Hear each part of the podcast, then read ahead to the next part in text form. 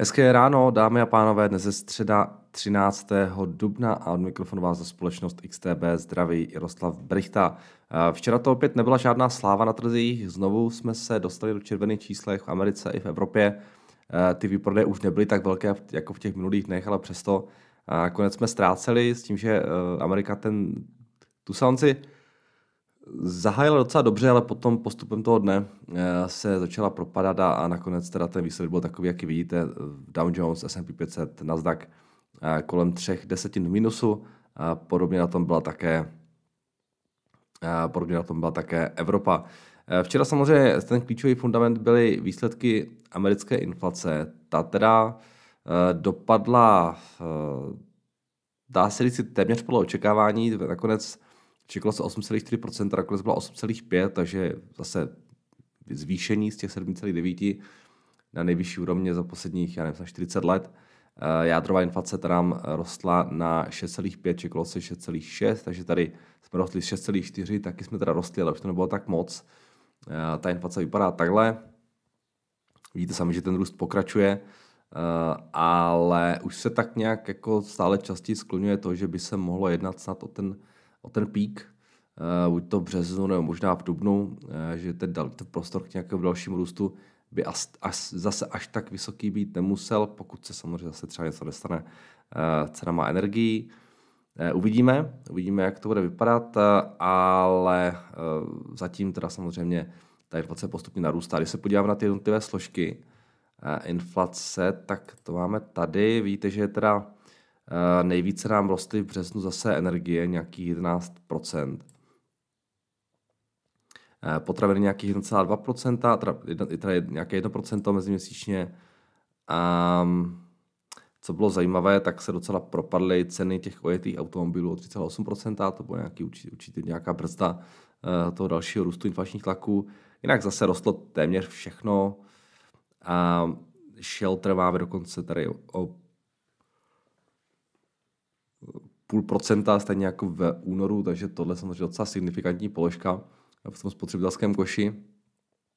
A tam meziročně dostalo 5%. Tak uvidíme, jak budou vypadat ty další výsledky. Včera zase mluvili někteří představitelé Fedu, byl tam Barkin, mluvil tam uh, Brainardová, znovu upozorňovali na to, že je třeba začít s tím utaváním měnové politiky, se snižováním bilance. To jsou všechno věci, které už jsme, už jsme mnohokrát slyšeli. Když se podíváme na bondy, uh, tak eh, tam ta situace vypadala následovně. Eh, ty desetileté splatnosti nějaký 2,74%, s tím, že už jsme byli, mám pocit, i pod 2,7%, ale pak se zase všechno začalo vracet zpátky. Um, takže tady samozřejmě ty výnosy zůstávají stále na poměrně zvýšených úrovních a je to jeden z těch faktorů, který prostě brzdí uh, akciové indexy v nějakém případném uh, dalším růstu. Sektorově potom uh, to na indexech vypadalo následovně. Eh, nejvíce nám rostly energie, eh, kterým pomohla rostoucí cena eh, ropy a nejvíce klesaly financials, které se propadly o více než procento, jinak další indexy o více než procento neklesaly. A ještě se teda pojďme podívat, když jsme tady na, na ty jednotlivé společnosti v indexu. Mezi těmi nejvíce růstovými včera hlavně teda ty energie, Marathon Oil, Devon Energy, Devon Energy, máme tam Diamondback, další věci a mezi těmi nejvíce ztrátovými včera CarMax, Twitter a Airline Technologies, Etsy je tam, Kruger a tak dále. Takže tohle byly ty nejvíce ztrátové, uh, ztrátové společnosti. Uh, co se týče nějakých fundamentů ten včerejšek, já to zase až tak moc dnes nachystaného nemám. Každopádně z těch zajímavějších věcí, samozřejmě včera se zase mluvil o tom, no o Ukrajině, Rusku včera mluvil Putin s Lukašenkem v nějakém, někde prostě mluvili a, a Putin včera uvedl, že jedná uh, že, že ty jednání s Ukrajinou jsou na mrtvém bodě a nezbývá než pokračovat v té válce, takže uh, nic úplně optimistického, ale zopakoval, že jde z jejich strany i nadále vše podle plánu. Tak to je zajímavý plán. Um, v částečně i v reakci na tohle prý USA chystají nový balíček vojenské pomoci pro Ukrajinu v hodnotě 750 milionů dolarů. O těch typech zbraní, které budou na Ukrajinu poslány, se stále teprve vede diskuze. Každopádně USA vidí, že ta jednání nikam nevedou a že, že se Rusko přeskupuje. Takže chtějí společně s Evropou Ukrajině pomoci. No a potom ještě jenom takový komentářík k ropě, která nám docela vystoupala během toho včerejška. Už jsme zpátky na nějakých 100 dolarech s tím, že ropě zdá se pomohly dvě věci. Jedna, která uh, se objevily informace, že produkce Ruska, uh, ruská produkce ropy, uh, klesla vlastně pod 11 milionů barelů, což je nejnižší produkce od poloviny roku, roku 2020. Jenom za měsíc se propadla údajně o více než 6 A částečně pak možná cenám ropy pomohly také zprávy z Číny, konkrétně z Šanghaje, Eh, kde se teda přichystá určité uvolnění těch přísných pravidel i navzdory pokračujícímu, pokračujícímu růstu eh, v počtu nakažených, takže možná eh, ty obavy z negativního dopadu těch lockdownů nebudou tak velké, jak se původně očekávalo. Těžko říct. V Číně ta situace stále velmi problematická v těch velkých městech samozřejmě a, a ta zerkovit policii to všechno strašně brzdí. Ten, ten jo, je to určitý, určitý, určitá brzda pro ten další růst eh, čínské ekonomiky. Jinak eh, k tomu včerejšku já toho víc nemám. Eh, měli jsme tam ještě z nějakých dalších věcí, měli jsme tam třeba data z britského trhu práce, to dopadlo trochu lépe, než se čekalo. Měli jsme tam německý ZEF index, ten dopadl trochu lépe, než se čekalo. Dnes nás čekají výsledky britské inflace, máme tam Eh, no už jsme měli zasedání Novozelandské centrální banky, která zvýšila sazby o, 25 bazických, teda o 50 bazických bodů, čekalo se pouze o 25, takže trošku překvapení na 1,5%. Dnes tam ještě budou PPI z Ameriky, máme tam zasedání eh, Bank of Canada, která měla zvýšit sazby o půl procenta, eh, takže nám ty sazby postupně rostou.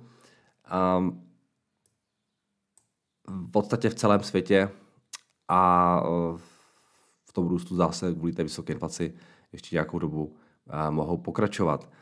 No, pohled ještě na Xstation. Za ten včerejšek vlastně i v reakci na tu inflaci nakonec se dolar dokázal lehce spevnit. Na tom páru se euro jsme momentálně nějakých 1,08. Každopádně, že by to byl nějaký dramatický pohyb, se úplně nedá. Dosedáme tady na zajímavou, zajímavou, zajímavý support, tak uvidíme, jestli to bude fungovat.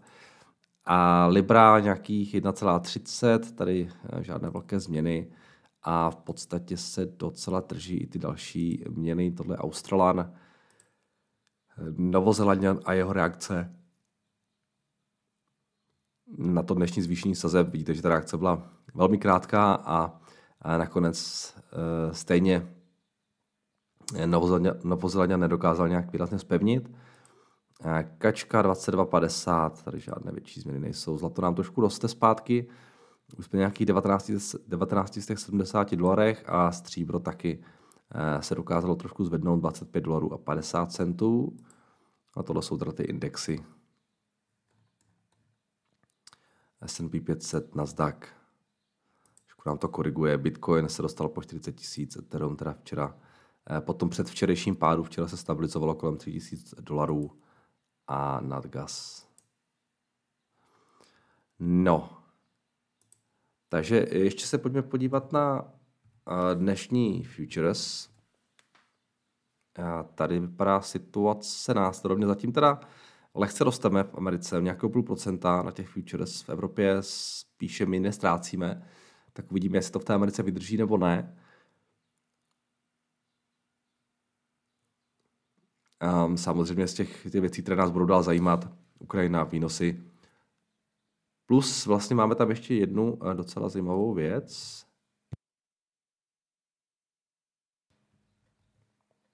A tou je začínající výsledková sezona, protože dnes už tam máme první uh, větší firmy.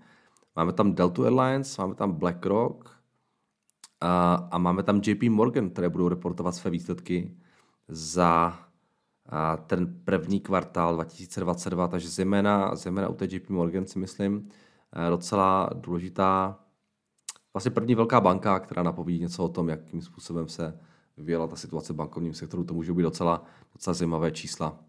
Zejména to, jak se dařilo samozřejmě tomu consumer, bank, consumer banking eh, ve vztahu k tomu investičnímu bankovnictví, takže na tohle jsem docela zvědavý. No a to je asi ode mě všechno k tomu včerejšku a k dnešku a to znamená, že se přesuneme a podíváme na vaše dotazy. Ještě chci říct jednu věc, jsem si vzpomněl a Tomáš mi to tady už psal včera. Natáčeli jsme, to bylo v pondělí, povídání o tezích, takže dnes pod tímhletím videem tam Tomáš připojí link na to povídání, se můžete podívat. Bylo to o, bavili jsme se o bankách právě, bavili jsme se o finteších, finteších, ano, a, a bavili jsme se o kryptu. Byla to docela sranda, tak, tak jestli máte zájem, tak určitě si to puste. A, a to je všechno, co jsem chtěl říct tomuhle ještě a teda pojďme se podívat na ty dotazy. Tak, máš to docela potichu nahrané, všiml jsem si, že už je to takhle nějaký čas, díky za tvou práci. Jo, máte pravdu, Marku, už jsem to vytunil, takže dneska už by to mělo být dobrý. Kontejnerová doprava, COVID v Číně, Šanghaj, počasí v USA, problémy v dopravě, tohle jasně krátkodobě srazilo ceny. E, jo, to je kontejnerové dopravy, jasně. Šéf Marsku varuje, že následně dojde ke zdražení kontejnerové dopravy, problémy v dodavatelských řetězcích stále trvají a tyhle faktory to ještě zhorší. OK, uvidíme. Zdravím, Jardo, můžete ukázat, kolik procent tržeb a příjmů je share Twitche u Amazonu? A znáte tuto službu, díval jste se někdy na nějaké streamery? Eh, mě tato platforma, co se týče jejich biznisu, naprosto učarovala. Velmi zajímavé, jak mají tyto streameři eh, svou komunitu, s kterou prakticky žijí.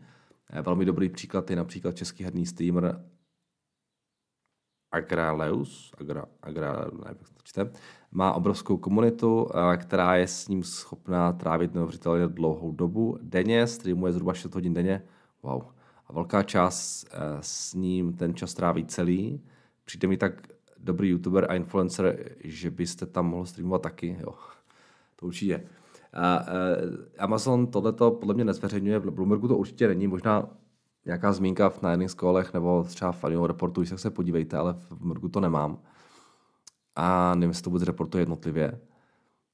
Znám Twitch, myslím, že když jsem se na něco možná tam díval, ale, ale jako nesleduju to pravidelně určitě ne. Už strašně dlouhou dobu jsem asi to neměl ani otevřené. A určitě alternativa YouTube možná, jo, proč ne? Um, zajímavá věc, lidi na to koukají, hlavně mladí, ale jako víc o tom úplně nevím, určitě nevím, jaký přesně tam bude podíl těch tržeb a u Amazonu, ale nebude to asi nějak jako signifikantní vzhledem tomu celkovému objemu. Eh, zdravím, Merdo, tak už já jsem vstoupil do, na Upstart, do Upstartu a dneska do pozice. Ty čísla mi přijdou opravdu úžasné a poslední rok, uh, za poslední rok a těším se na příští kvartální výsledky. Je nějaké opodstatnění za výprodejem v posledních týdnů, nebo to jen padá s trhem a ten propad je tam velký, protože je to růstovka, rozšiřoval jste pozici. Díky moc za odpověď a vše, co, co pro nás děláte. Michale, tohle mi skoro ani, ne, ani nepište, jo, že, že něčeho investujete na základě nějakého mého uh, povídání někde, to já úplně nechci slyšet. Jako, uh, jak říkám, tohle nejsou doporučení a, a, a jo, prostě, to už se říkám, už jsem to říkal moc krát. A co se týče toho propadu, tak samozřejmě jeden z těch faktorů je to, že to růstovka, druhý bych řekl, může trošku souviset s tím, že přece jenom nám rostou sazby, eh, rostou nám, uh, rostou nám počty těch problémových uh, úvěrů, Eh, přirozeně, prostě protože ty, ty úrovně byly strašně nízké v tom minulém roce, kdy, kdy to hodně tlačila dolů eh, ta fiskální politika vlády a to, že prostě vláda Amerik- Spojených států rozdávala peníze. Takže tohle je trošku faktor, přece jenom ten, ten biznis je hodně cyklický a bude docela, řekl bych, korelovat s tím úvěrovým cyklem, takže samozřejmě je potřeba počítat s tím, že pokud přišla nějaká recese eh, nebo nějaké výraznější zpomalení, růst v problemat, růst v počtu nesplacených, nesplácených úvěrů, Eh, tak tohle se může určitým způsobem propsat a i do toho růstového momenta vlastně uh, upstartu, který jehož vlastně business model takový, že má fíčka z toho vytváření nových, nových půjček. Takže tohle bych řekl, že jsou nějaké dva faktory, které uh, stojí za tím propadem. Já jsem zatím nepřikupoval, když jsem o tom přemýšlel teď nedávno, nevylučuju ještě nějaké navýšení pozice.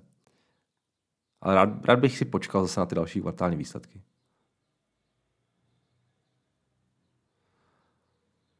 Tak, Často vzpomínáte mout, jako hledáte akce s velkým moutem, máte na to nějaký screener nebo posuzujete konkrétní ukazatele jako marže, eh, free cash flow, yield a tak dále. Existuje eh, nějaký free nástroj nebo screen, který kvantifikuje, jaký je mout akcie nebo eh, najde akcie s vysokým moutem. Našel jsem hodnotové, hodnotění mout podle Morningstar, ale je to placené. Případně můžete uvést, které ukazatele sledovat, aby som zjistil, zda má firma, firma White Mode. to je strašně subjektivní, subjektivní definice. Já jsem v životě žádný screener moutu neviděl ani ho v podstatě nepotřebuju. Nevím, jestli mi to něčemu pomohlo. Uh, mout je vlastně termín, je to nějaká, řekněme, dlouhodobá konkurenční výhoda, která je těžko replikovatelná, bych řekl. Jo. Uh, a firmy, které mají velký mout, tak třeba ty železnice, o které jsme se tady bavili. Jo? Co je ten mout? No to jsou ty koleje na té zemi. Jo? Jak to chcete dát do nějakého ukazatele? To je to, že žádná další železnice vám prostě v Americe nevznikne. Jo? To prostě není možné jo? v dnešní době. Uh, velký mout má Google. Jo? Google je v podstatě infrastrukturou internetu. Dokážete si nějak představit, jak by teď měl skončit Google, kdo by ho měl nahradit? Jo? Možná někdy v budoucnu, až se změní vůbec, až se změní trošku celá ta infrastruktura, pokud budeme v nějakém webu 3 a, a metaverzu, tak tam třeba Google nebude tak silný, jo. Ale, ale mode Google v dnešní době je, je naprosto obří. Jo. A jak ho chcete, jak ho chcete, jako, jak mu chcete konkurovat? Jo. Ať, ať, bych vám dal, kolik chcete peněz, tak byste prostě druhý Google nezaložil. Jo. Kdežto na úplně druhém konci jsou třeba aerolinky. Ten jejich mode je extrémně tenký. Jo. Prostě lidi si nevybírají, ne, nevybírají aerolinky, lidi si vybírají lety podle toho, kdy jim to znamená časově vychází a kolik to stojí. Jo. Prostě to, že je to Delta, nebo je to Southwest, nebo je to American, to nikomu v podstatě nezajímá. Jo. Z těch, jo, možná jsou tam nějaký pravidelní le, lidi, kteří létají a sbírají ty body, OK, tam nějaký lehoulinký mout je, ale prostě strašně malý. No, strašně malý mout mají nějaký komoditní těžaři. Jo. Prostě, když těžíte ropu, je úplně jedno, co jste za firmu. Důležité je, jaké jsou vaše náklady na tu těžbu. No, pokud to těží levněji, jo, tak, tak, tak máte problém. Jo. A, a tak dále, to by mělo pokračovat. Jo. Že ten mout je jako strašně jako, uh, subjektivní uh, pojem, nedá se nějak přesně definovat nebo se jako zaškatulkovat do nějakého vzorečku, že když bude ten ukazatel takový a ten, ten ukazatel takový, tak firma má vysoký mont, tak to prostě není. Jo. Je to o tom, abyste se o tom popřemýšlel trošku sám a, a trošku si tu firmu sám ohodnotil. Jo. Zkuste se ptát na to, jak těžké je ji nahradit, jakou má konkurenční výhodu. Jo. Jak těžké je, je založit novou firmu, která prostě tuhle tu firmu odstraní nebo výrazně zpomalí třeba ten její biznis nebo i ukrojí, ukrojí kousek toho jejího market shareu. Jo. Takže žádný screener neznám. Myslím, že ani není možné něco takového udělat. Ahoj, co si myslíte o společnosti Mercedes? Eh, co hovoří Bloomberg? Naberají cirka 3000 software designérů a trochu jsem zmatený z toho PE. Eh, Těž mají vysokou dividendu.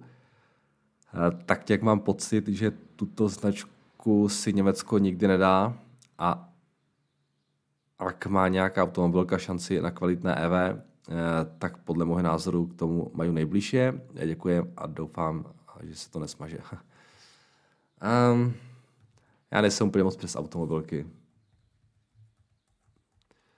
Takže nedokážu posoudit, jestli Mercedes je lepší než Volkswagen nebo, nebo BMW. Pro mě je to všechno jedna stejná tačka. Možná čistě laicky bych řekl, že největší, největší sílu bude mít asi ta největší automobilka, což nevím, jestli náhodou není Volkswagen v Americe, teda v, v Německu. Přece jenom asi, asi bych řekl, že mají nejvíc prodaných vozů, e, jo, ty náklady na ten vývoj, největší težby možná, že by, největší zisk, takže ty náklady na ten vývoj eh, poměrově budou nejmenší u nich. Ale to jako tak jenom střílím. Mercedes má aby, úplně, aby nekecal. Jo. Mercedes má 133 miliard na revenues a kolik má Volkswagen?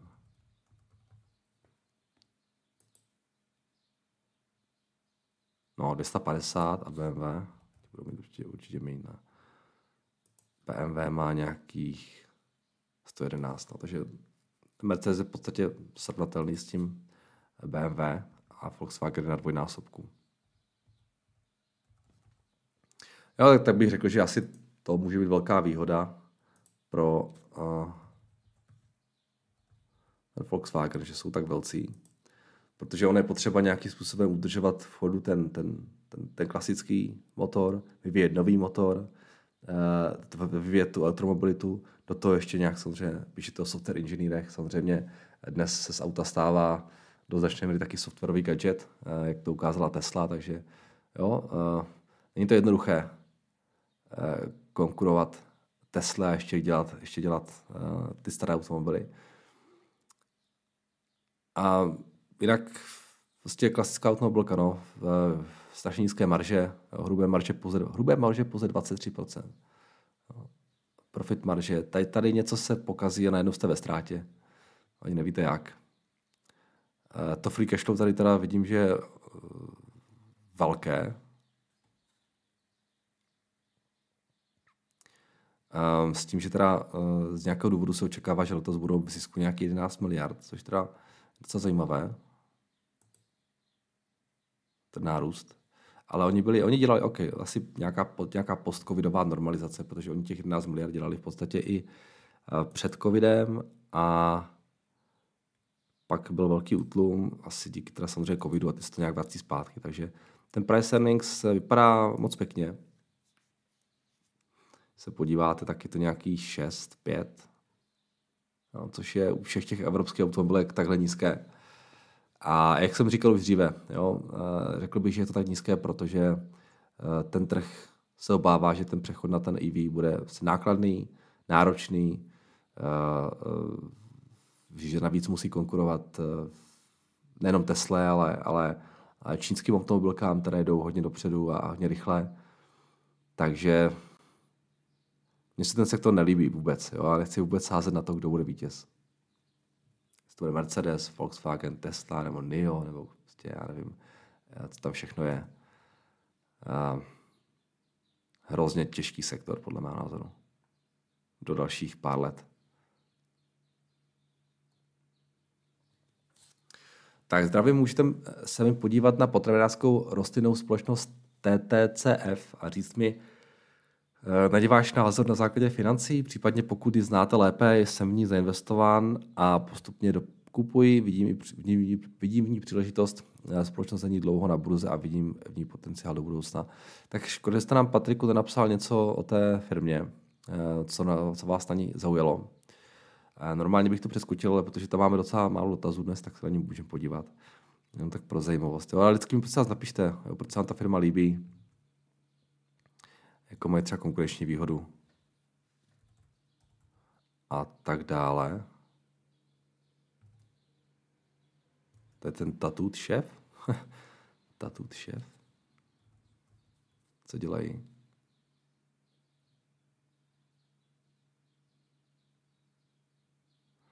Uh, the company grows, makes and retails plant-based fresh and frozen food. Takže nějaká plant-based potravinářská společnost, což může být asi docela moderní teď, ale, ale ta akce teda nevypadá úplně moc hezky, ten její vývoj. A je malá, malá společnost. Propad tržeb o 64 64% v roce 2000. Ne, to je za blbost?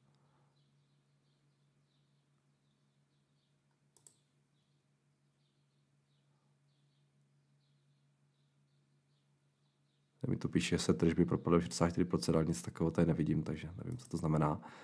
A každopádně růst nějaký 20-30%, ztráta 800 milionů market cap, 280 milionů se očekávají letos tržby. A nedokážu k tomu nic, nic říct. Může to být zajímavý koncept, ale, ale já, já o něm nevím nic, takže z těch, z těch čísel to vypadá, že jsou teprve na začátku té své cesty, takže těžko říct, jak se jim bude dařit do budoucna. No a mám tady ještě jeden dotaz, maže mi to dotazy, takže jdeme na to. Čau Jardo, vím, že se tu řešil už několikrát gumarenský průmysl tak taky přispěju. Firma Nokian Tires a u xtbtire.fi finský výrobce pneumatik Nokian Tires v pondělí uvedl, že nové sankce uvolené Evropskou unii na Rusko budou mít významný dopad na jeho výrobu. A sankce oznámené v sobotu zakazují dovoz pneumatik z Ruska, ovlivní schopnost společnosti prodávat pneumatiky jak v Rusku, tak v EU, konkrétně ve střední Evropě. Sankce rovněž zakážou vývoz některých surovin z EU do Ruska a omezí přepravu eh, z a do Ruska. V roce 2021 představovalo Rusko přibližně pětinu čistého prodeje společnosti, přičemž přibližně 80% jejich pneumatik pro osobní automobily bylo vyrobeno v zemi. Oh. Jakože v Rusku, jo? Jo. Eh, přibližně polovina suroviny používané k výrobě pneumatik v Rusku pocházela ze zahraničí. Zákaz dovozu pneumatik z Ruska do EU neovlivňuje eh, podnikání společnosti Nokian Tires v oblasti těžkých pneumatik, protože všechny těžké pneumatiky Nokian Tires jsou vyráběny ve Finsku, vedla společnost. Společnost uvedla, že urychlí plány na investice do nových výrobních kapacit v Evropě a zároveň zvýší kapacitu svých stávajících továren ve Finsku a Spojených státech. Eh, zákaz dovozu pneumatik z Ruska do EU neovlivňuje podnikání společnosti Nokian Tires v oblasti těžkých pneumatik, protože no to jsme už četli. A jo, pozoruhodnou vlastností mnoha komerčních pneumatik Nokian Tires je dostupnost kompatibilních eh, protektorů Noctop eh, díky identickému výrobku běhounu a vysoce kontrolovanému procesu vytvrzování nabízejí protektorované pneumatiky Noctop vlastnosti, které jsou velmi blízké původní pneumatice. Tak to zní skoro jako nějaká reklama tady. Neděláte v Nokianu? 3. 30. března 2020 společnost navrhla dividendu ve výši 0,55 euro na akci, což je pokles z dříve uváděných 1,32 euro. A 1. dubna 2020 firma oznámila tři nové pneumatiky pro nákladní vozy názor. Upřímně nevím, jak bude dlouho trvat konflikt, ale jak dopadne a jak dopadne, ale i tak si myslím, že za tuhle cenu má smysl spekulovat. Koupil jsem na ceně z 11,2 za akci, pres 7,6 bylo a tam dvojité dno, jasně, OK. Díky za tou práci a taky Tomovi Entrovi, on bude vědět. No, tak díky za update, to jsem netušil, že eh, tihle jsou tam tak exponovaní. Ta akcie teda zdá se docela pěkně vyklesala. No, nějakých 35 na 12 euro. Já teda vůbec netuším, jaký bude ve finále dopad eh, všech těchto věcí na tuhle firmu, takže eh, za mě je to velmi těžké o tomhle jakkoliv jako mluvit a spekulovat na cokoliv. Ale když se podíváte na Bloombergu, na ty čísla, jak to vypadá, že by se jim ten net income měl propadnout na nějakých 130, letos, příští rok nějakých 170 milionů.